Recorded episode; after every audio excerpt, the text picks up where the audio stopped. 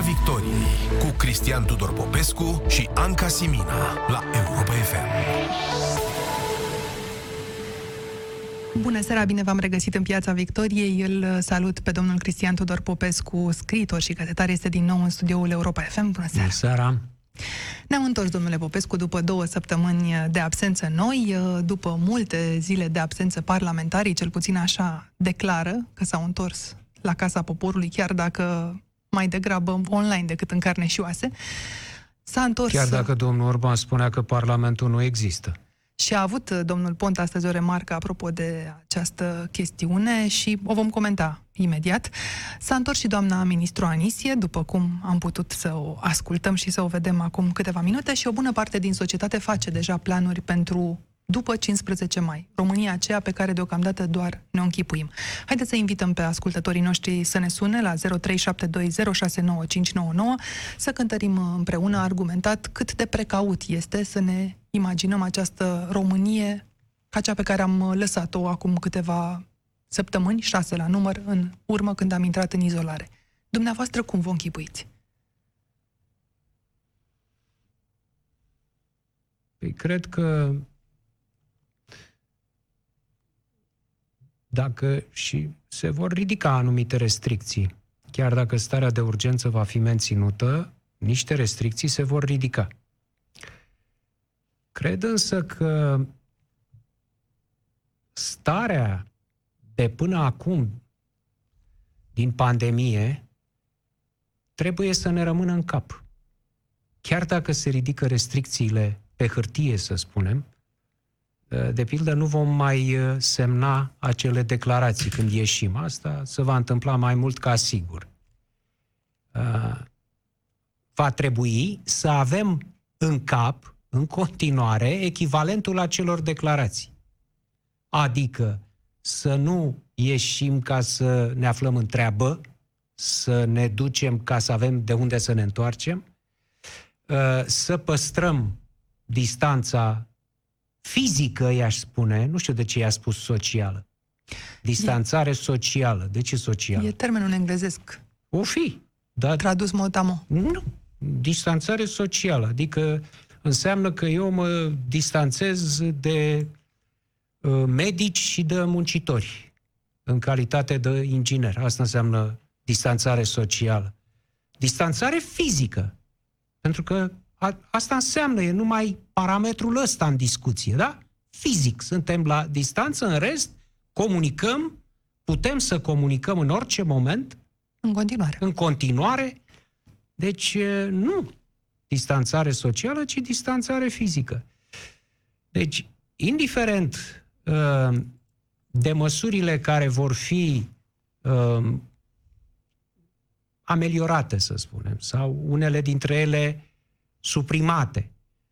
Uh, acum ele trebuie să se mute în capul nostru și să fim poate mai uh, conștienți, mai responsabili decât uh, până acum. Pentru că această ridicare nu se face pe 15 mai, stimați europene FM, nu se face pentru că s-a ajuns la concluzia de către uh, alții responsabili, guvernamentali, s-a ajuns la concluzia asta pe baze științifice, medicale, uh, epidemiologice și așa mai departe. S-a ajuns pe baze politice. S-au primit sondajele. Exact. Și își dau seama, partidul aflat la guvernare, uh, domnul președinte Iohannis își dau seama că guvernul pierde și respectiv PNL-ul pierde și vor să stopeze această uh, pierdere prin perspectiva asta a uh, eliberării de la 15 mai. Deci este o mișcare politică. Noi trebuie să avem grijă de noi și de ceilalți în continuare. O mișcare politică se petrece în continuare și în Parlament, chiar dacă nu e totuși la vedere.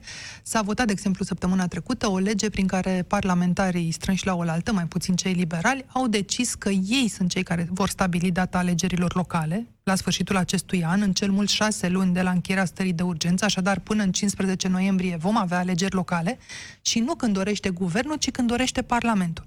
Deja s-a scute lupta asta. Da. Nu-și pune Da. nimeni problema cum vom vota. Electronic, la distanță, putem face asta. Ci că vom vota. S-a terminat cu fățărnicia asta a grijii față de om din partea politicienilor. Din uh, perioada pandemiei, domne, să avem grijă să nu moară oameni, să nu se îmbolnăvească. Acum se trece la lupta politică cu toate mijloacele, cu lovituri sub centură, mm, așa cum o știm. O vom vedea din nou în parametrii aceștia. Nu știu dacă ați remarcat inițiativa O mască pentru fiecare. La fel, opoziția a decis să înainteze un proiect de lege prin care până pe 15 mai fiecare dintre noi să primească cel puțin 30 de măști acasă, gratuit din partea guvernului. Politicienii au câte una de la natură, sau mai multe, Atunci Așa să-i spunem că- mască chirurgicală, de protecție. de protecție. Da. E de neînchipuit cheltuiala asta, cel Nu puțin știu, și eu în mă condițiile gândesc, în da. care astăzi a venit execuția bugetară pentru primele trei luni și deja cheltuielile sunt mult mai mari, veniturile sunt mult mai mici. Veniturile au scăzut cu 3%, poate nu este înfiorător, dar cheltuielile au crescut foarte mult și în special cheltuielile de personal. Am văzut că au crescut cu 17%, deci statul cheltuiește cu bugetarii cu 17% mai mult. E vorba de 2 miliarde de lei, nu e o sumă care să ne înfioare deocamdată, însă deoc- de, de, de asemenea transferurile bugetare de la bugetul de stat către bugetul asigurărilor sociale care plătește pensiile a cres- au crescut foarte mult. 17% e procentajul, 4 miliarde de lei numai în primele trei luni, în plus față de anul trecut. Așadar, perspective sumbre când Da. vine vorba de bani. Da, nu, nu știu. Eu nu văd cum acești bani care se tot, uh, se tot dăruiesc. Nu? Avem o, o dărnicie de uh, o lună și jumătate se face dar de bani de către guvern. Către toată lumea. Bani, bani, bani, bani, bani. Eu mă întreb, uh, nu, nu pot să cred că toți acești bani au acoperire. Că bani poți să dai. Problema e să aibă și acoperire banii ăștia. Adică acoperire în bunuri, în servicii. Pentru că altfel, ă, consecințele a ce se întâmplă acum, dincolo de cifrele pe care le-ați menționat și care sunt valabile acum, se vor vedea peste câteva luni. Ba poate chiar la începutul uh, anului viitor, pentru că orice sume de felul ăsta, în special în cazul unei țări mici, cum este România. România nu este Statele Unite. Statele Unite poate să-și permită să tipărească dolari cu o marjă uriașă, da? față de uh, acoperire, să-i spunem. Poate să forțeze această tipărire pentru că e vorba de dolari. Și dolarul, uh, dacă pică, e bine întotdeauna să te apleci după el și să-l iei de pe jos. Chiar dacă poate Da. să lășlui COVID, uh, coronavirusul Cu COVID acolo. cu tot. Că e dolar. Leu nu e așa. Deci asta e. Nu o să... Această... Uh, sigur, e bine lumea să bucură într-un fel, dar eu uh, cred că e vorba aici de de niște bani politici dați în vederea alegerilor uh, care se apropie fără acoperire în uh, realitate. Sunt niște bani așa, dați așa cum a fost construit bugetul, Da. plus ce se investește acum în sănătate. N-am menționat asta pentru că până la urmă asta e un tip de cheltuială absolut uh, excepțională și ce să-l luăm ca atare. Uh, întrebarea pe care vă adresez este, v-ați fi așteptat la mai multă responsabilitate în România de după 15 mai din partea guvernului care se uită vrând nevrând acum și la cum funcționează aparatul bugetar. Deocamdată n-au vrut să facă șomaj tehnic la aparatul bugetar. Nu renta, ne explica renta. domnul Câțu. A explicat domnul Câțu, da. În felul acesta au creat o discriminare între bugetari și cei din privat. Da? Cei din... Și cu cei... Nu că... Nu, nu, justificarea lui Orban este, nu? E prim-ministru. Domne, se apropie 15 mai și nu mai are rost să facem asta la bugetari, să facem și la ei uh, uh, șomaj tehnic. Asta a fost uh, justificarea. Adică, păi de ce n-ai făcut-o mai devreme? Ai așteptat să se apropie acest 15, 15 mai pe care oricum l-ați scos din părălie, pălărie politic acum ca să mai dați o perspectivă? Asta e justificare? Dar, uh, dincolo de astea, eu aș vrea să începem, aș, sunt curios uh, să văd ce spun uh, europenii FM și aș vrea să fiu eu astăzi, dacă îmi dați voie, primul ascultător. Pot să fiu eu primul ascultător? Îl avem la telefon pe domnul Cristian Tudor Popescu. Exact. Bună seara! Nu, l avem la telefon pe Cristian. Îl avem la din telefon București. pe Cristian din București. A, așa, Cristian din București. Cristian din București, care are două întrebări. Cui le adresați? Dumneavoastră, Puh. doamnă Simina. Da? Nu pot să mi le adresez mie. M-am gândit Așa? eu că nu o să ajungem chiar în scaunele. Vi le adresez dumneavoastră și Europei FM, pe care o reprezentați în acest moment. Prima întrebare. Uh, am auzit acum, după amiază, că se vor da, se va da suport tehnologic, adică tablete, laptopuri, pentru elevii care nu îl au, ca să poată să învețe uh, online, fără să fie prezenți la școală. Da? Întrebare. De ce nu, s-au, nu s-a dat acest suport și înainte de COVID? Dacă se poate, că acum bugetul acesta uh, de super cauciuc al domnului Câțu ne spune că se poate. De ce nu s-au dat înainte de asta? Pentru că acum altă cale nu-i. Cum adică altă cale nu-i? Dacă aveai bani să dai ele nu erau necesare și înainte de COVID? Co- copiilor care nu aveau tablete și calculatoare ca să poată să, să uh, facă învățământ online, uh, nu era normal să le dai dacă ai de unde? Acum ai, aveai și înainte bănuiesc, nu?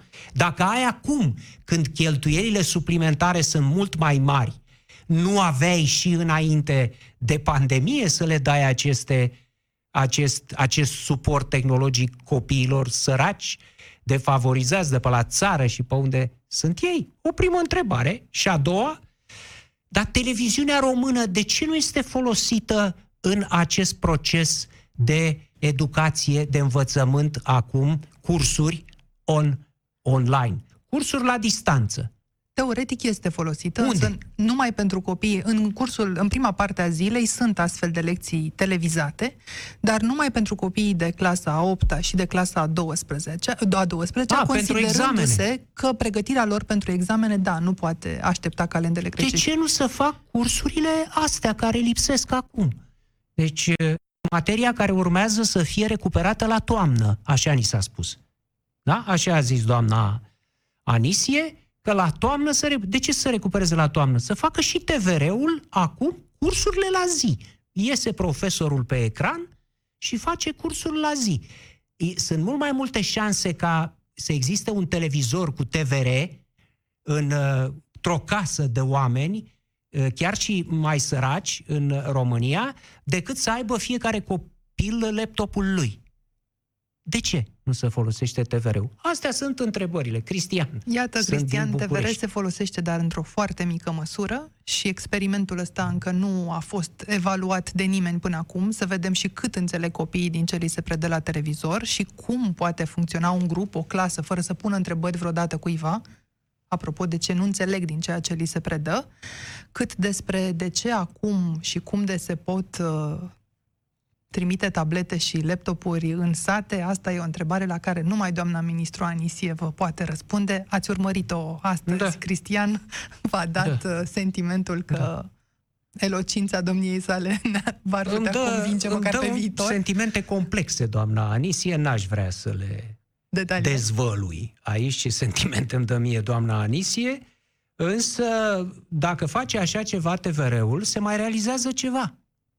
Uh, își justifică într-o măsură ceva mai mare existența TVR-ul dacă face asta. Nu?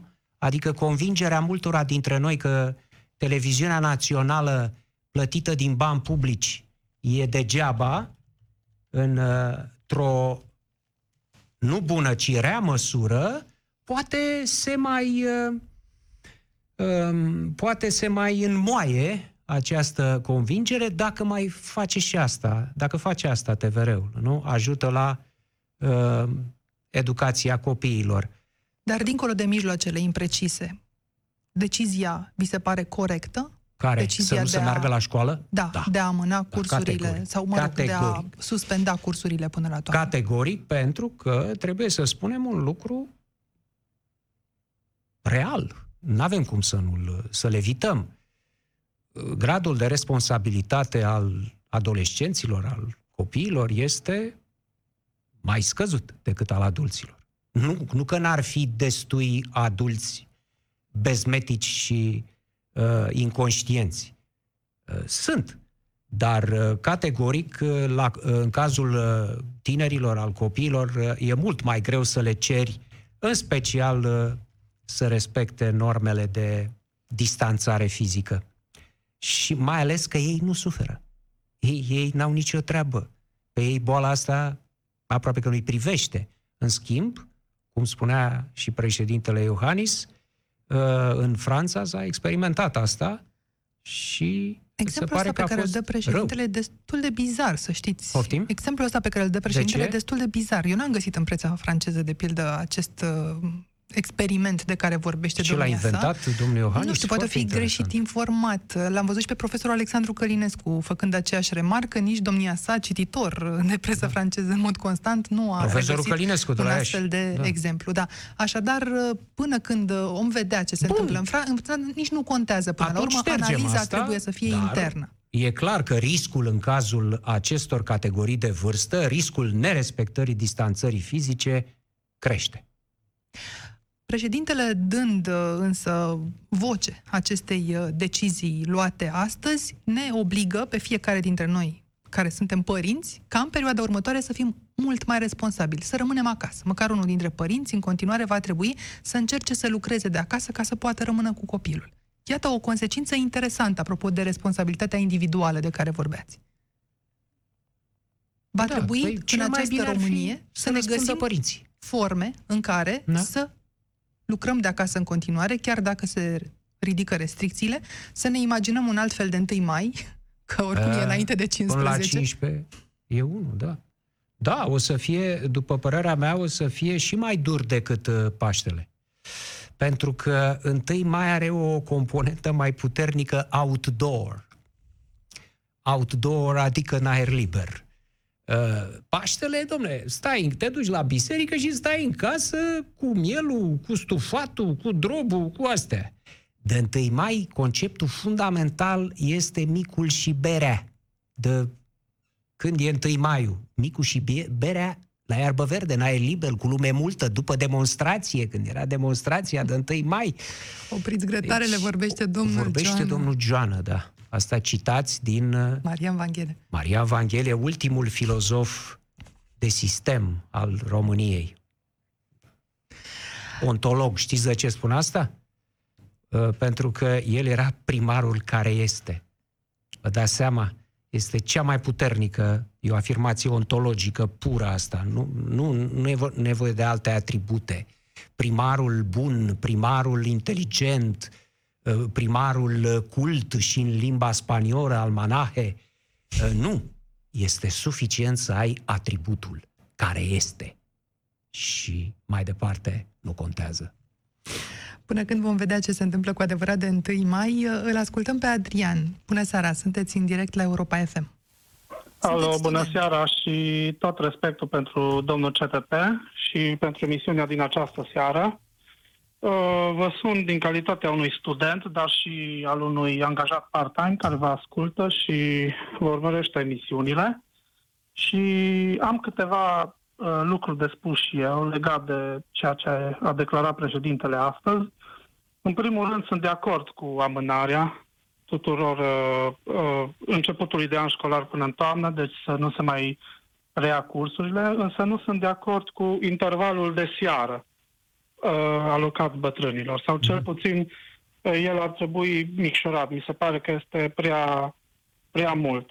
Veniți în întâmpinarea a ceea ce urmează să ne bă, anunțe ministrul Marcel Vela în 20 de minute cu aproximație. Într-adevăr, lărgirea acestui interval nu vor mai putea ieși bă- sau nu vor ieși bătrânii doar între 11 și 2 ca până acum, ci dimineața și seara timp de mai multe ore. De ce sunteți împotriva, Adrian? Pentru că, uitați, noi, de exemplu, mergem la muncă dimineața la 7 și ne vom intersecta din nou cu ei uh, în transportul în comun. Deci dacă s-ar fi lăsat, să zicem, de la ora 10 până la ora 13, era ceva, dar de la 7 la 13 uh, mi, se pare, mi se pare un pic cam mult. Plus păi nu, astăzi... nu, nu, Adrian, știi de ce? Pentru că e de presupus, cel puțin în momentul ăsta, că persoanele uh, în vârstă de peste 65 de ani se vor duce în apropierea locuinței, la cel mai apropiat magazin. Nu se vor urca în metrou sau autobuz, pentru că nu permite în clipa de față, uh, regulile nu permit uh, asta în clipa de față. Deci nu aveți cum vă... să vă intersectați cu ei. E vorba Eu de mișcare înțeleg, în jurul... va veni 15 mai. Va veni 15 mai când deci după vă dumneavoastră. Da da. da, da, da. Se vor ridica aceste restricții și îi veți vedea. Eu îmi și imaginez deja cum îi văd pe malul Begăi seara. Deja, hm. da, nu știu, mi se pare... Adică, na, eu stau de două luni în casă, încerc să-mi fac munca, la magazin mă duc chiar în proximitatea blocului, dar și astăzi am fost la magazin în intervalul 11-13, întâmplător am nimerit în intervalul lor, și pur și simplu s-au bătut pe rafturi. Deci, nu știu, distanțare fizică între ei nu există. Da. La fel... Încă mai este de lucrat, deci încă mai este de lucrat. Trebuie să admitem totuși că sunt și foarte mulți vârstnici care au acceptat aceste restricții, chiar dacă le este greu, unii n-au ajutoare uh, și poate că responsabilitatea individuală va funcționa și în cazul celor la care vă gândiți dumneavoastră, mai ales dacă vă aud acum apelul. Da, da, da. Și mai am o remarcă de făcut, uh, un aspect pozitiv la ceea ce a spus domnul CTP legat de uh, folosirea uh, televiziunii române pentru cursuri.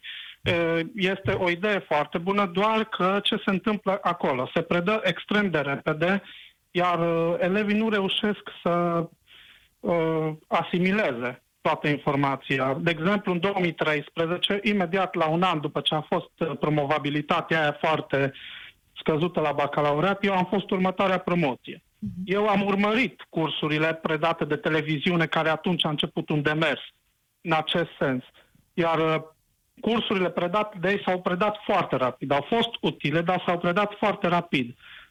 Deci asta este cumva... o greșeală, Adrian, asta este o greșeală pedagogică, care nu are legătură nici cu televiziunea, nici cu pandemia.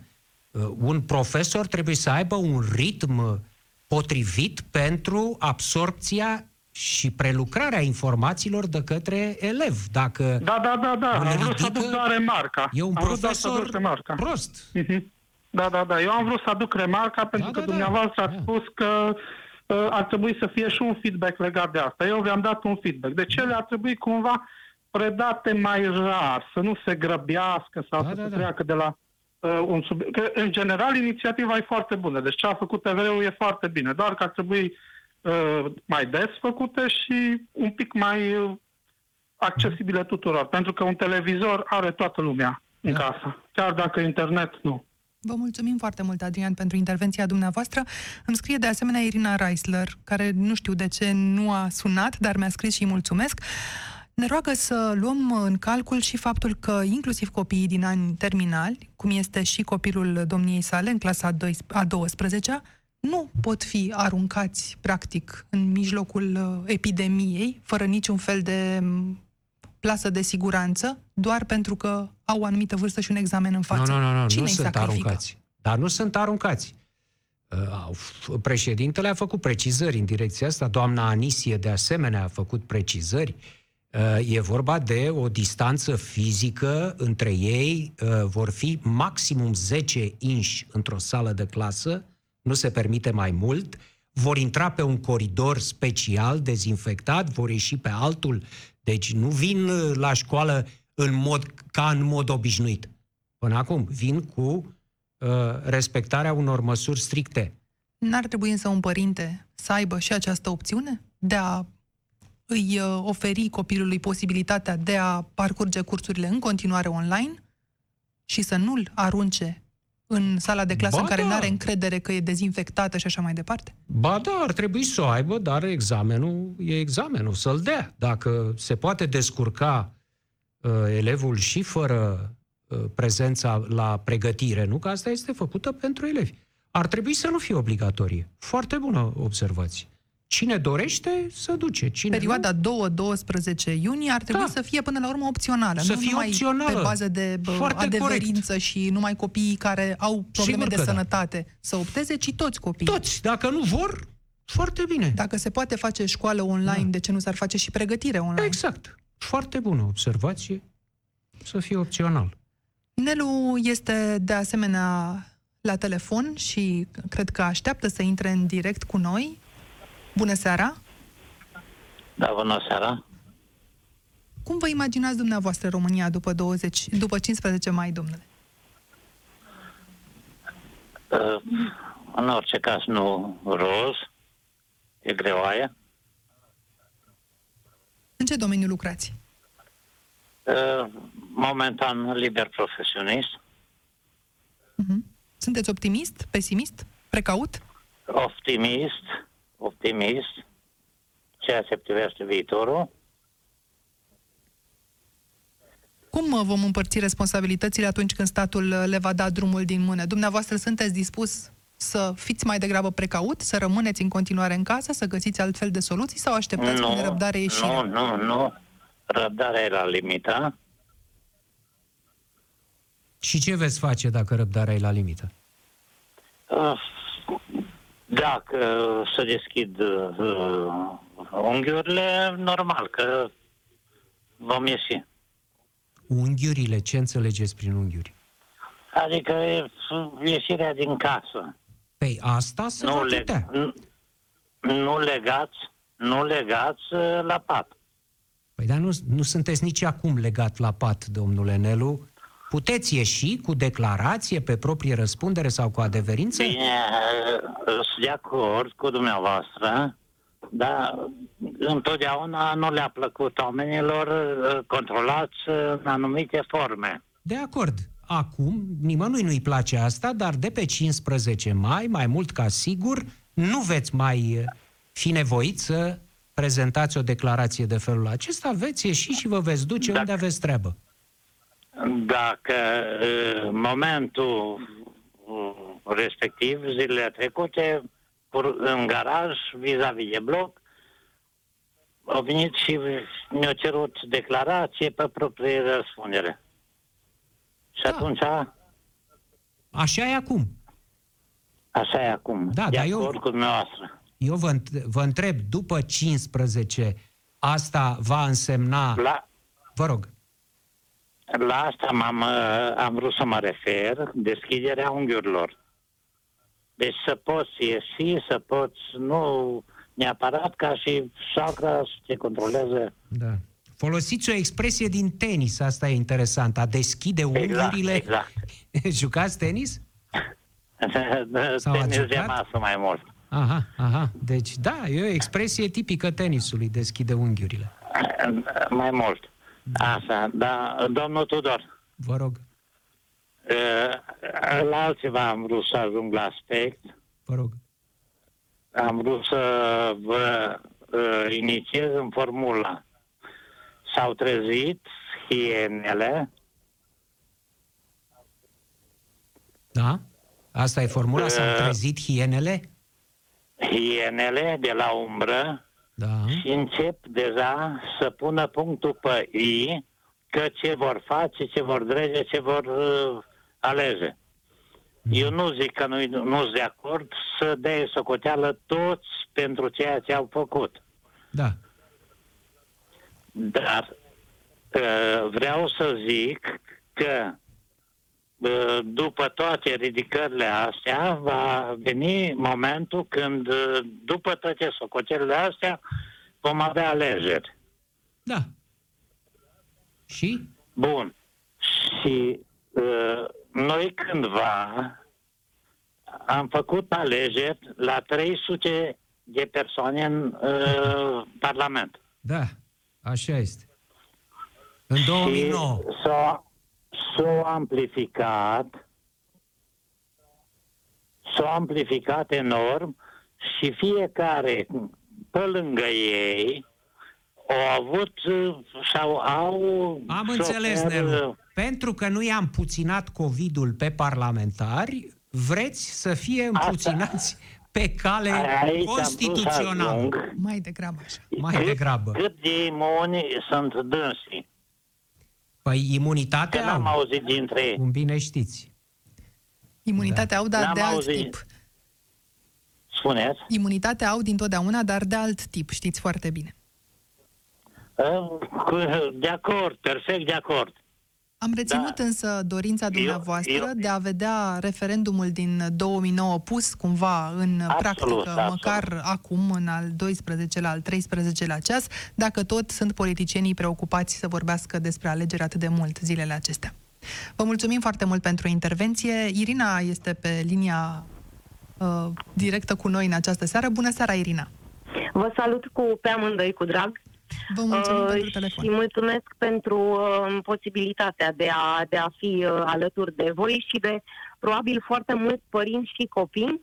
Uh, așa cum spuneai uh, ceva mai devreme, sunt mama unei uh, adolescente de 18 ani care urmează să încheie liceul acum și sunt în fața uh, a, a, a, cum să spun, este un infinit de întrebări care uh, ap- apar așa de la ora 4 încoace, întrebări care desigur nu-și găsesc răspunsul. Uh, de pildă mă gândesc că cum vor ajunge copiii. Bu- Bun, vor fi 10 într-o sală de clasă plus 2-3 profesori, uh, deci nu vor fi doar 10, vor fi 13.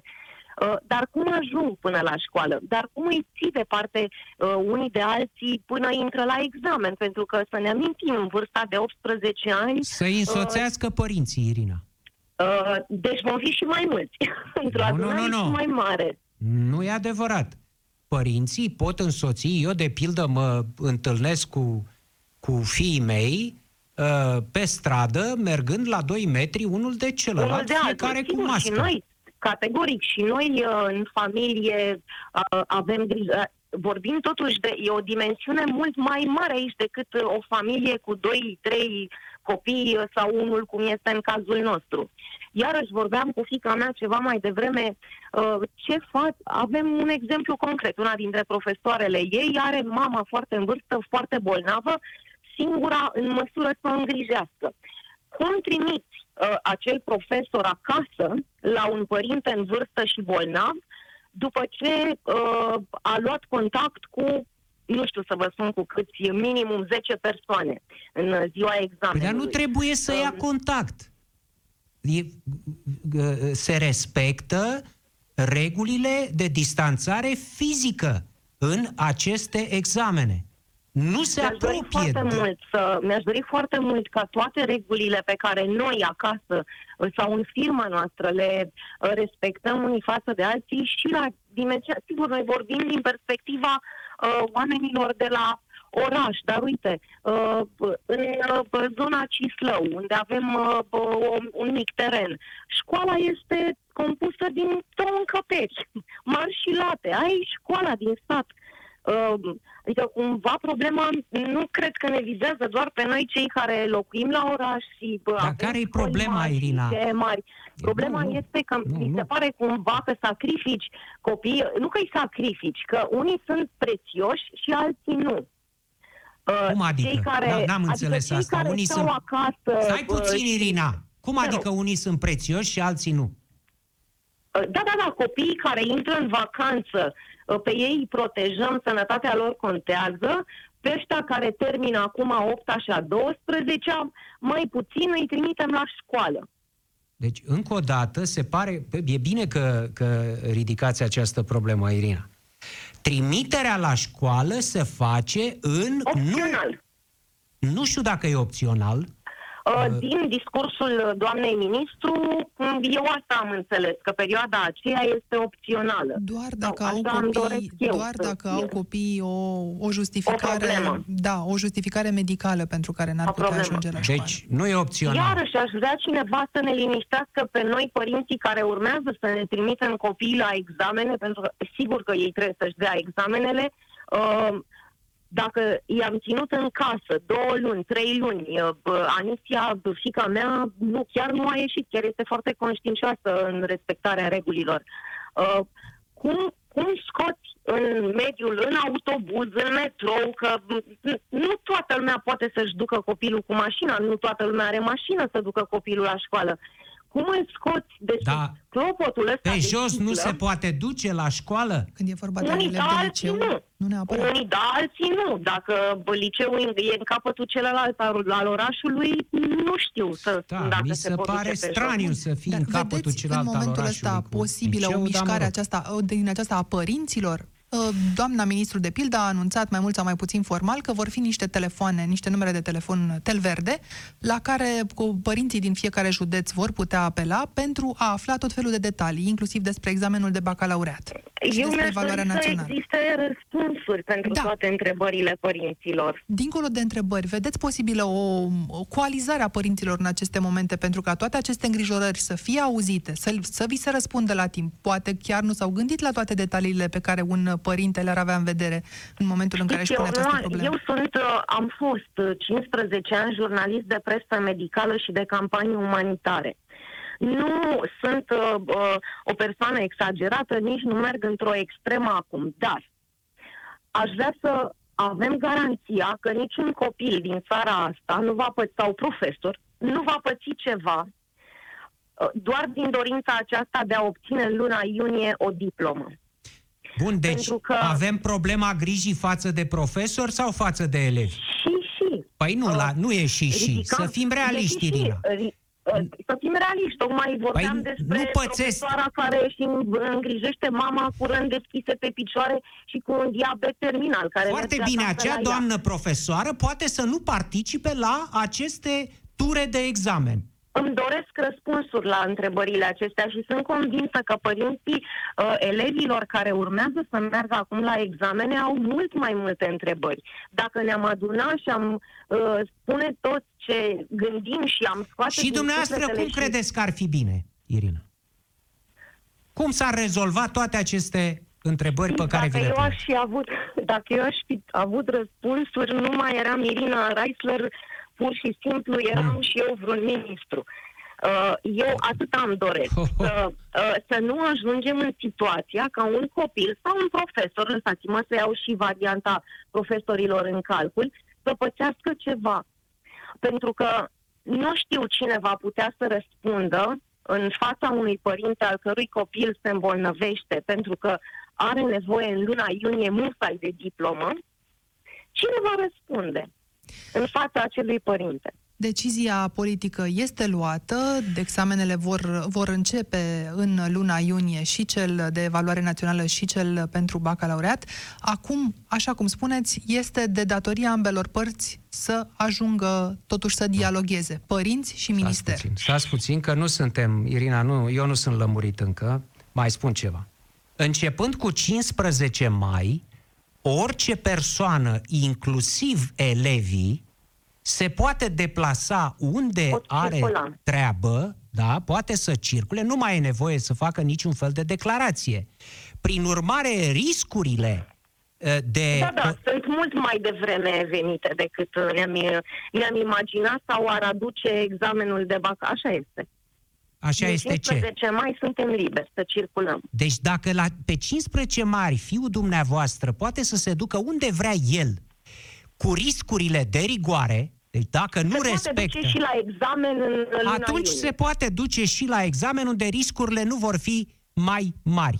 Decât, deci dacă aveți o obiecție, acoperitor, ea trebuie transferată la uh, eliberarea de declarație din 15 mai. Nu, nu e relevant uh, examenul. Categoric, asta spuneam, riscurile vin mult mai devreme, așa cum spuneați și voi mai devreme, din, uh, uh, cum să spun, uh, motive doar de ei cunoscute. Și ar trebui pe 15 mai atunci să se mențină măsurile de acum? Categoric. Bun, iată, Dacă mă avem un întrebați răspuns. pe mine, categoric. Sunt, uh, uh, iarăși, mă întorc la profesia mea, sunt jurnalistul care în 1996 a gestionat epidemia de meningită. Doar eu știu câți muribunzi am văzut. Doar eu știu că și astăzi le văd fețele. O epidemie Așa. nu e o joacă, adică Suntem cumva de acord, niciun dar- alt criteriu. Nu, nu politic, nu, nu ar trebui să primeze în fața sănătății. Am înțeles. Și ce facem? O ținem Nu știu. după 15, așa cum e acum, cu restricțiile totale de acum? Sau ne bazăm pe responsabilitatea fiecăruia? Ne bazăm pe responsabilitatea fiecăruia până la urmă. Oricum Bun. decizia este luată. Bun, deci... Încă da. nu, încă nu. Decizia că pe 15 se relaxează este o decizie de principiu în acest moment, nu e încă o hotărâre formală. Deja s-a relaxat. Astăzi este um, o zarbă de primăvară pe străzi. Așa este, din păcate. Mulțumim foarte mult pentru intervenție. Și eu vă mulțumesc. Îl Mulțumim, așteptăm Irina. și pe ministrul uh, Marcel Vela să intervină. Până atunci, domnule Popescu, e greu de tras astăzi o linie între angoasele părinților și responsabilitatea fie ea și politică de a te gândi și la cei foarte nerăbdători și la cei din domeniul hotelier și al restaurantelor care cer să se întoarcă, spunând că, iată, familiile angajaților din aceste domenii au nevoie Nu mai au de bani oamenii, bani? normal. și la părinții care totuși sunt extrem de preocupați de soarta copiilor lor. Toate ca toate, dar până când te atinge pe tine sau până când cunoști tu însuți. Așa sau este. tu însăți un caz. Așa este, doamnă Simina, dar aș vrea să repet uh, această uh, idee care mi-a venit în discuția cu doamna Irina Reisler. Aș vrea să o repet.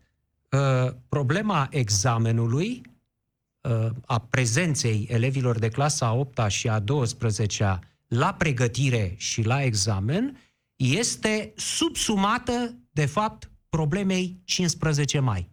Deci dacă acceptăm uh, în 15 mai relaxarea, respectiv renunțarea la declarații și fiecare să poate duce unde vrea și unde are treabă, atunci asta va fi și la examen, nu va fi mai uh, periculos la examen decât oricum este Și în dacă- clipa de uh, după 15 Și mai. dacă vom constata, așa cum autoritățile și-au luat până acum o marjă de două săptămâni, dacă vom constata că pe 15 mai ne-am relaxat și pe 1 iunie avem foarte multe cazuri, iar pe 2 iunie copiii se întorc la școală. atunci se pot lua măsuri ad hoc.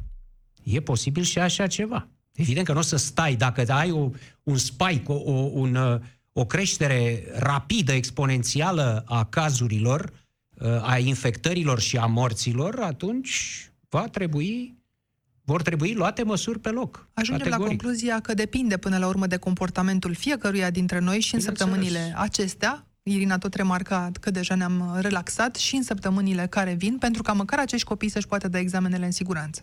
Da, de fapt asta e problema, ce să mai, dar uh, nu, nu vreau, eu nu vreau să trag concluzii acum. Uh, Pentru mine să mai ascultăm uh, Emil, ce spun. sunteți uh, în direct cu noi, dar uh, cred că foarte scurt, dacă nu cumva uh, ministrul vă va lua înainte. Atunci, Alexandra? Bună seara! seara, bună seara domnul Cristian, bună seara Să română. doamna Simina. Vă mulțumim Îmi că ne-ați sunteți sunat. foarte dragi. Vă mulțumim. Ne- Spuneți-ne în schimb, așadar. Sunt foarte dezamăgită din ce am ascultat în seara asta. Uh, regret că n-am plecat din România pentru că am ajuns să... Ne pară rău că am ajuns la o vârstă. Eu am fost medic, am 65 de ani, am împlinit acum 3 luni. Mulți înainte. Așteptam această, această nu relaxare, această ridicare a ordonanței prin responsabilitate, prin tot ce se poate face noi, așa cum am fost responsabil pentru sănătatea noastră și sunt res- foarte responsabilă cu toți cei care i-am avut în jurul meu pentru că am fost medic în domeniul controlului alimentar și am încercat să trăim altfel și să ne protejăm și să nu ajungem să la 65 de ani sau 63 sau 64 să ne fie rușine că am ajuns la o vârstă. Nu m-am gândit că nu că se întâmplă această pandemie, dar este responsabilitatea fiecăruia. M-a dezamăgit acel tânăr spunând că orele sunt foarte multe, mă rog. Eu nu sunt de acord cu aceste ore. Eu uh, nu înseamnă că dacă am depășit cu trei luni nu am voie să circul. Nu mă oprește nimeni pentru că nu arăt, arăt mult, mult mai bine. Și bine că sunteți Sunt sănătoasă. Foarte bine. și sunt mândră de asta, dar am și un domn care are, a depășit mai mult puțin și nu a, este foarte sănătos pentru că am luptat enorm. Uh, Dar pentru puteți sănătate, foarte bine să cântăriți. Când e nevoie, Uh, când da, e o urgență, să ieșiți și când uh, nu e necesar. Uh, Da, să știți că nu, nici nu am ieșit, nu, este, nu ies decât atunci când este o urgență, nu-mi place aglomerația, nu-mi plac bairamurile de 1 mai sau de 2 sau de 7 sau de 9. Suntem niște oameni care trăim foarte frumos, adică foarte familiști. Și atunci uh, vi se deci pare o în dovadă de relație- respect ordonanța din Uh, această da, seară de foarte după. mare respect uh, și atunci mă simt că sunt constrânsă pur și simplu uh, să ies atunci când mi se impune. Este mult mai dăunătoare sănă- oamenilor această restricție pentru că ei se adună între 11 și uh, 1, că așa era, uh, în magazine, sunt foarte stresați, deci eu am făcut și psihologia, deci sunt foarte, foarte stresați. Nu știu unde îi vede domnul, do- domnișorul acela tânărul, pentru că eu nu mă consider bătrână, deci îi spun tânărul, uh, de nu poate să-i suporte nici pe Bega, nici pe... Nu credeam că în această țară, în, am un sas lângă mine, deci un domn care, mă rog, e de origine germană, dar sas din România, nu a plecat din țara cu regret, acum în perioada asta chiar regret, că nu am vrut să plecăm pentru că aveam părinții, erau... Dar uh, și am până zis, la "Nu." pandemie regretați că sunteți în România? Uh, Da, de când uh, politic da, dar Ah. din alt punct de vedere nu. Deci e Pentru mai că mi-am veche făcut- problema. Uh, Da, mi-am făcut viața foarte frumoasă cu soțul meu. Deci uh, suntem, avem nevoie de vitamina D, deci ne place foarte mult muntele, suntem Brașovul. Deci nu pot să mă urc la volan să mă duc până în Poiana Brașov decât când vrea dânsii, dacă și după 15 sper să nu ne lase pe noi în acest program, pentru că e un dezastru. Eu înțeleg că se îmbolnăvesc pentru că oamenii sunt foarte bolnavi, pentru că Adică- eu aveam probleme. O clipă, o clipă, Spuneți, domnul Alexandra. Cristian. Ați vrea, de Spun. pildă, să nu se mai facă nicio diferențiere între persoanele Uh, peste da, și... pentru că eu, uh, da, scuzați-mă că am intervenit. Răspundeți da, scurt, vă domnul rog. Cristi- Uh, Da, domnul Cristian, știți de ce? Pentru că, de exemplu, eu văd foarte mulți tineri. Acum, în spatele meu, stau într-un cartier destul de rezidențial, destul de frumos, Da? și să știți că sunt foarte mulți tineri, care sunt câte 3-4, cu bere la Paști, în mână, nu contează, se, adică pe stradă. Mhm. Am Uh, înțeles. Parcul este foarte aproape, deci Și eu nu... A, ați- enorm de mulți tineri. Și ați Deci saluta, ați saluta, Alexandra, uh, ca să se renunțe la aceste intervale pentru persoanele peste 65 pe 15 mai și să iasă toată lumea când dorește Nu, să să ducă iasă unde dorește? când dorește, domnul Cristian. Vă Tudor mulțumesc Popescu. foarte mult, Alexandra. Vă propun să-l ascultăm acum pe ministrul de interne, Marcel Vela. Vă mulțumesc pentru intervenție. Adresându-vă mulțumiri, comportamentul dumneavoastră de până acum a fost și este unul responsabil, ceea ce ne face să credem că, în curând, ne vom apropia de normalitate. Vreau să vă spun și pe această cale că am luat la cunoștință despre ceea ce vă neliniștește și vă punctez încă o dată faptul că Ministerul Afacerilor Interne vă este partener, luptă alături și pentru dumneavoastră împotriva noului coronavirus. Știu că a fost greu, știu că ne este greu, dar cu toții avem același obiectiv. Să întărim protecția în fața acestui inamic, inamic ce a pus o întreagă planetă în fața unei mari provocări. Obligațiile respectate acum conduc în viitor către o singură concluzie. Normalitate. În această notă am luat următoarele decizii transpuse în ordonanța militară numărul 10. O veste bună pentru persoanele care au împlinit vârsta de 65 de ani este că circulația este permisă în afara locuinței sau a gospodăriei în următoarele situații. Indiferent de intervalul orar, circulația persoanelor care au împlinit vârsta de 65 de ani pot circula în afara locuinței sau a gospodăriei pentru următoarele motive.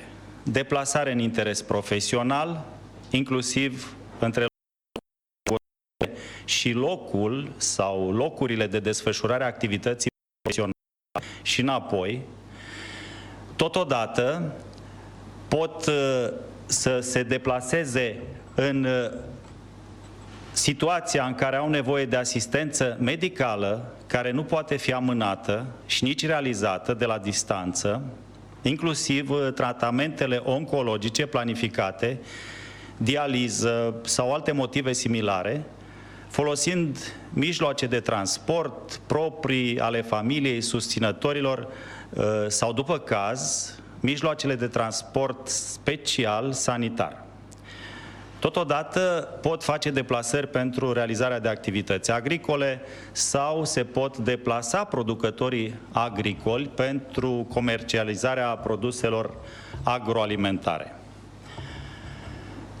Totodată, vestea care cred că vă bucură este că în această ordonanță am prevăzut că persoanele care au împlinit vârsta de 65 de ani pot circula în următoarele intervale orare de la 7 la 11 și de la 19 la 22.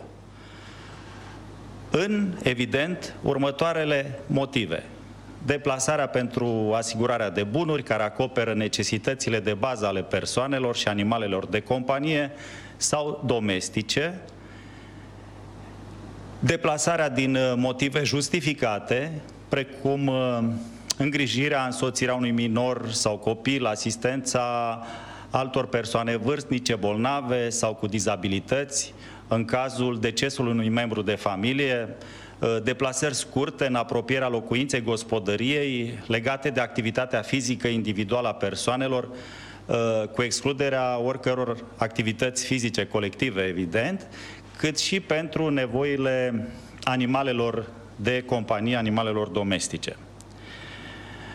Pentru verificarea motivelor deplasărilor, în aceste situații, evident, se aplică în mod corespunzător dispozițiile ordonanțelor militare, uh, numărul 3, uh, și a prevederilor din, acest, din această ordonanță militară cu privire la uh, prevenirea răspândirii COVID-19.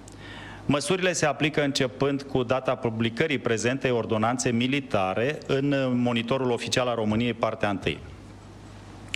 Tot în sensul, în ideea de a ajuta persoanele care au împlinit vârsta de 65 de ani, ă, operatorii economici care comercializează alimente și produse de strictă necesitate și care își desfășoară activitatea în condițiile dispuse prin ordonanțele militare în perioada stării de urgență, își vor organiza programul de lucru pentru a facilita și a asigura cu prioritate accesul persoanelor de peste 65 de ani în cele două intervale orare de care am amintit, 7-11 și 19-22. 22. Evident, măsura se aplică începând cu data publicării prezente ordonanțe militare în monitorul oficial. O altă măsură luată, foarte importantă, care ține de suspendarea unor zboruri către țări unde au fost deja suspendate cursele aeriene pentru 14 zile, perioade care au expirat sau vor expira imediat la începutul uh, lunii mai. Uh, în această situație am decis prin ordonanța militară că va trebui prelungită măsura suspendării zborurilor către Spania și din Spania pentru toate aeroporturile din România pentru o perioadă de 14 zile, uh, începând cu data de 28 aprilie de mâine, pentru că expira această perioadă. Totodată am prelungit și măsura suspendării zborurilor spre Austria, Belgia, Elveția, Statele Unite ale Americii, uh, Regatul Unit al Marii Britanii și al Irlandei de Nord, uh, Olanda, Belgia, Turcia și Iran, din aceste țări către România și pentru toate aeroporturile din România, pentru o perioadă de 13 zile, începând cu data de 2 mai până în data de 14 mai, inclusiv. Am mai prelungit suspendarea zborurilor spre Italia și din această țară către România pentru o perioadă de 12 zile, începând cu data de 3 mai, așadar prelungirea uh, este continuarea suspendării inițiale, suspendare care acum va fi valabilă până în 14 mai 2020 inclusiv. Așadar, ministrul Marcel Vela anunță ordonanța militară numărul 10. Persoanele de peste 65 de ani primesc uh, dreptul, dacă îi putem spune așa, posibilitatea de a circula mult mai lejer, oricând dacă merg la muncă, la medic sau uh, lucrează în agricultură sau între 7 și 11, respectiv 19 și 22 seara, dacă au alte nevoi pe care trebuie să și le satisfacă undeva în jurul casei, pentru mișcare, pentru a-și cumpăra alimentele necesare și așa mai departe. Mai spune ministrul că sunt obligați uh, proprietarii magazinelor să le faciliteze accesul și să le dea prioritate în aceste intervale orare, așadar mai greu cu cumpărăturile pentru cei care au altă vârstă și de asemenea zborurile rămân anulate. Nu, am văzut aici, am văzut, uh, doamnă Semina, am văzut la niște astfel de magazine, uh-huh. mă rog, mari supermarketuri, metoda casei separate. Unde deci, e posibil. E, unde e posibil, e o casă unde se spune foarte clar. Aici, pentru persoanele și se și anunță continuu la megafon, aici vin persoanele peste 65 de ani. Ca să nu... Uh, da. Și în multe cazuri această variantă a a planat foarte multe conflicte și a funcționat foarte bine da. până acum. Nu e cazul să escaladeze tensiunile între cei de 20 plus, cum vorbeam mai devreme, da. și cei de 65 plus până la urmă. Se pot găsi căi oricând ne dorim asta. E totuși rezultatul unei tensiuni în societate, conflictul ăsta de care, la care am asistat și noi în această seară în emisiune. Este o reflectare și o exacerbare a unui conflict vechi. Care trece dincolo de diferența Bine între generații. Înțeles. E vorba de tinerii care spun, băi, tu ți-ai trăit traiul, ți-ai mâncat mălaiul, ca să fiu foarte sintetic. Așa, acum e rândul nostru să trăim, prin urmare voi dați-vă la o parte. Această, sunt destui tineri care gândesc așa, nu toți, nu toți, însă despre asta e vorba, nu e o noutate. Acum, faptul că unii, unele persoane mai tinere sunt enervate, sunt iritate de prezența celor pe care îi numesc bătrâni. Și dumneavoastră ați avut obiecțiile dumneavoastră la începutul acestei perioade de restricții. Observați acum câteva săptămâni că sunt foarte mulți oameni în vârstă care ies fără să da. Da foarte multă importanță da, regulilor. Că sigur că de eu n-am spus că se conformează regulilor. Am vorbit acum de atitudinea tinerilor. Dacă vreți să vorbim de atitudinea uh, persoanelor peste 65 de ani, mă rog, a seniorilor în general, da, am văzut declarații de genul uh, domne, eu am 78 uh, de ani și nu mă mai sperie pe mine COVID-ul uh, am întăritor. Și se topea în peisaj uh, personajul. Deci mulți cărora puțin le-a păsat, domne, nu mă interesează pe mine, eu mă duc să-mi fac cumpărăturile, am văzut destui fără mască, uh, destui, într-adevăr, care destui uh, destule persoane în vârstă care nu respectau regulile de distanțare fizică și o făceau gratuit. Adică pur și simplu stăteau de taifas uh, acolo, nu pentru că era ceva de viață și de moarte. Nu țineau seama de ceea ce uh, li se recomandase. Da, există. Există oameni și oameni indiferent de vârstă. Iată că ați descris deja România de după 15 mai, e și România prezentului într-o mare măsură. Oameni și oameni. Unii vor respecta, alții nu. Dar dacă ne uităm acum în continuare la ministrul Vela, care tocmai a adresat, a întins o mână vârstei a treia, se adresează el electoral oare acestor oameni? Păi domnul Vela vorbește ca și cum ar fi ministrul de interne al Europei sau poate chiar mai mult al planetei. Ați văzut ce ton? Are un ton din ăsta uh, internațional, globalist, uh, vorbește despre uh, planeta care e în dificultate, dragi români. Uh, așa se adresează dânsul. Nu ca un ministru de interne care ar fi trebuit să vină și să spună, stimați concetățeni, acestea sunt uh, prevederile, se schimbă asta, se schimbă asta, se, așa. E clar? Nu? Ăsta ar fi fost un discurs de ministru de interne, dar domnul ministru vrea să arate uh, cât de prietenoase sunt internele cu cetățenii acum. și cu biserica. Uh, în perspectiva alegerilor, da, și cu biserica tot timpul, vai de mine. Vai de mine. Cred că au pe acolo niște, niște uh, preoți militari.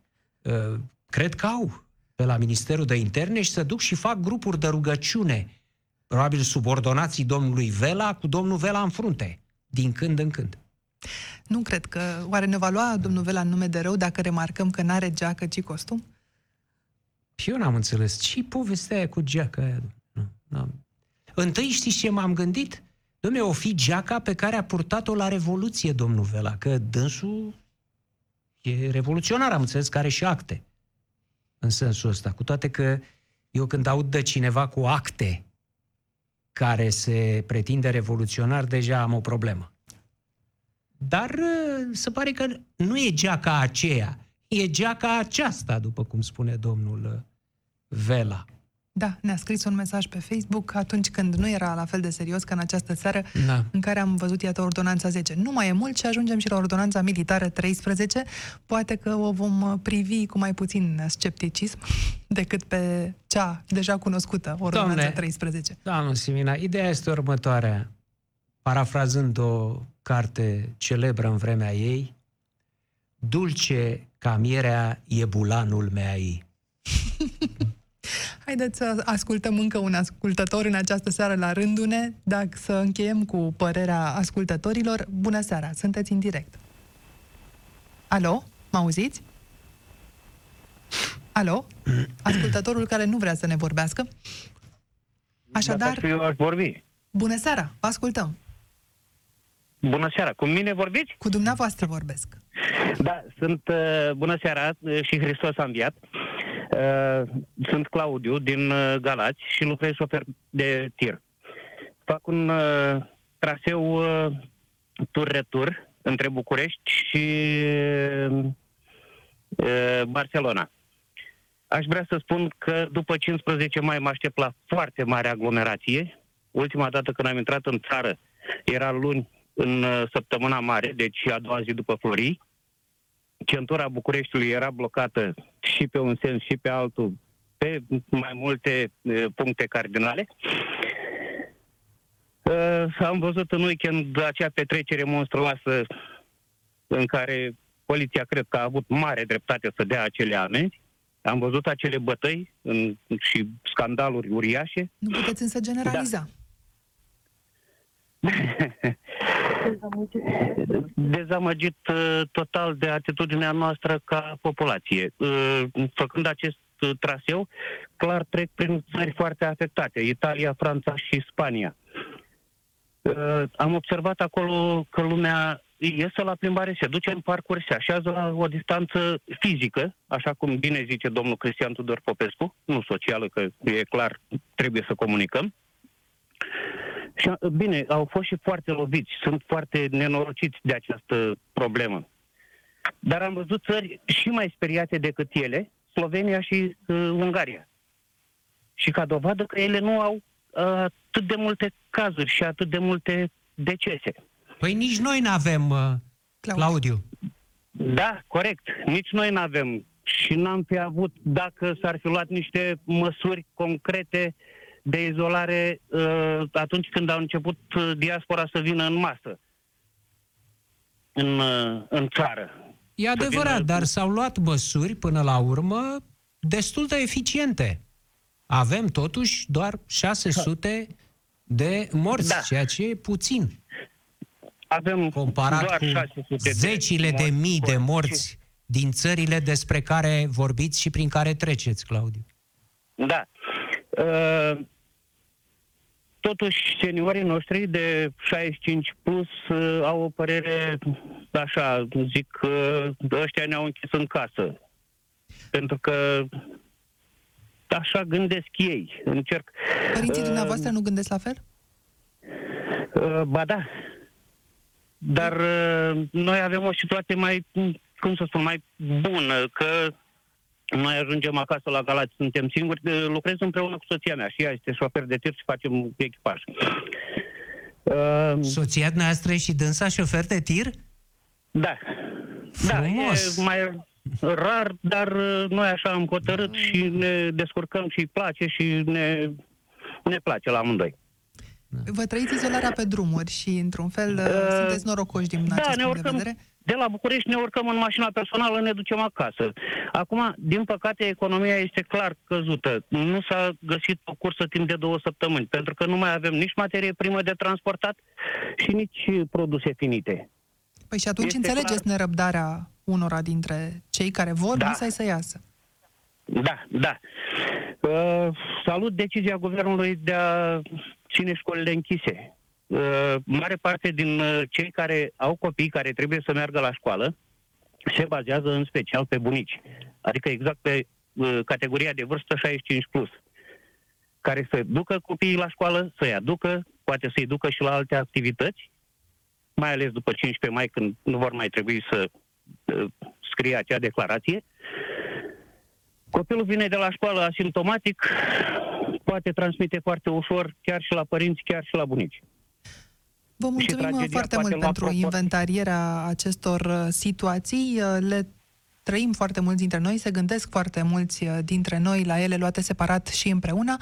Vă mulțumim așadar pentru intervenție. Domnule Popescu, ne apropiem de sfârșit. Am văzut în această seară păreri și păreri, oameni foarte îngrijorați și oameni foarte deschiși să pășească noua viață de după 15 mai, de o potrivă. Vedem uh, și la nivelul guvernului diverse tipuri de atitudine. Ba oameni extrem de îngrijorați, ba oameni care spun, uh, iată, ca domnul Vela, dragi români, e o situație complicată la nivel planetar, vom trece cu bine. De, așadar, fel și fel de atitudini în fața a ceea ce urmează. V-ați aștepta ca după 15 mai să existe și o ajustare guvernamentală pe aici pe acolo, să se schimbe câte cineva ca urmare a uh, perioadei acesteia prin care am trecut? Se Rem- impune o remaniere? Remaniere? Mm, nu contează dacă se impune sau nu. Contează dacă uh, conducătorii PNL consideră că e bine din punct de vedere politic al capitalului de imagine în vederea alegerilor să schimbe pe cineva din guvern. Domnul Rareș Bogdan s-a pronunțat în acest sens. La un moment dat a spus nu schimbăm un ministru pentru că dăm dovadă de slăbiciune. Deci nu, schimb, nu că nu schimbăm un ministru pentru că toți sunt foarte buni. Nu. Nu schimbăm pe nimeni să nu părem slabi. Dar tot domnul Bogdan a, și-a enunțat nemulțumirile într-o ședință de partid săptămâna trecută, spunând uh, până când nu ies să clarifice diversi miniștri, Nu. sunt buni de călcat în picioare, mai mult sau mai puțin. Ha, nu, exact nu, nu, este nu, citatul. Nu, n-a spus că sunt bun de călcat în picioare. Uh, era o situație, așa cum uh, spune uh, un mare gânditor, actualmente nu mai este ministru, uh, sau mă rog, ce era dânsul? Dânsul era gagistru. Domnul Teodorovici. Domnul, citesc din gagistrul Teodorovici, hap și hap. Întrebat fiind cum o să fie bugetul în funcție de rezultatul alegerilor din toamna trecută. Hap și hap. Da? Așa și guvernul. Așa și guvernul o să fie în, uh, în momentul ăsta. Domnul, așa și domnul Rareș Bogdan. Păi Domnul Rareș Bogdan a spus așa, nominal, ministrul Oros? Oros, ministrul Boloș, ministrul Alexe, Costel Alexa și încă cineva care nu i-a plăcut, Bode, mi se pare, de la transport, nu mai știu care, uh, uh, îi voi călca în picioare dacă nu-mi dau telefon. Mie să-mi spună ce măsuri să mă iau la guvern, că nu mi-au răspuns la telefon. Asta era problema. Nu era problema că acolo să iau niște măsuri care nu sunt bune, care fac rău oamenilor, uh, măsuri de proastă guvernare. Nu, domne, că nu-l sună pe el ca să poată omul să-și alimenteze papagalul de pe flajnetă. El spune, da, domne, eu ies și zic, uite, n-am mai zis nimic de 10 zile, pentru că nu-mi dați marfă. Asta era tot raționamentul domnului, uh, domnului Rareș Bogdan, nu era legat de calitatea actului de guvernare. Deci, dacă îmi raportezi mie, ești bun în funcție. Dacă nu, te calc în picioare. Eu, Rareș Bogdan.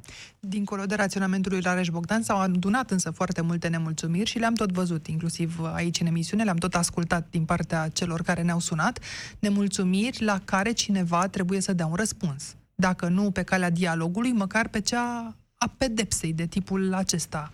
Remaniere Încă o dată, politică. nu văd nicio remanieră. Nu va schimba pe nimeni. Orban nu va schimba Măcar din pe instinct de nimeni. conservare. Da. Nu va schimba pe nimeni și um, va proceda după considerente electorale și nu după considerente epidemiologice sau sociologice sau, în ultimă instanță, legat de soarta cetățenilor. Așadar, suntem pe cont propriu. Da, poate că asta e cea mai bună concluzie pentru emisiune. Suntem, din 15 mai, suntem pe cont propriu. Deci, ceea ce uh, ni s-a impus uh, prin coerciție, acum prin lege, să vedem dacă suntem capabili să respectăm prin proprie uh, conștiință. Pentru că, de fapt, asta trebuie să facem. Nu Cântărind. se, nu se rezolvă nimic pe 15 mai. Poate că ar fi bine să spunem și asta. Nimic nu s-a terminat și nimic nu se rezolvă pe 15 mai. 15 mai este o dată politică. Nu este o dată sanitară, epidemiologică, științifică, e politică. Vom uh, vedea în România acestui 15 mai și după ce o mai fi să fie. Deocamdată vă le mulțumim celor care ne-au sunat în această seară. Îi uh, mulțumim uh, lui Petru că ea le-a primit apelurile și lui Alex că a fost alături de noi. Uh, Vă mulțumim așadar că ne-ați ascultat. Ne revedem și ne reauzim și luna viitoare. Rămâneți cu Clubul de Seară la Europa FM. Piața Victoriei cu Cristian Tudor Popescu și Anca Simina la Europa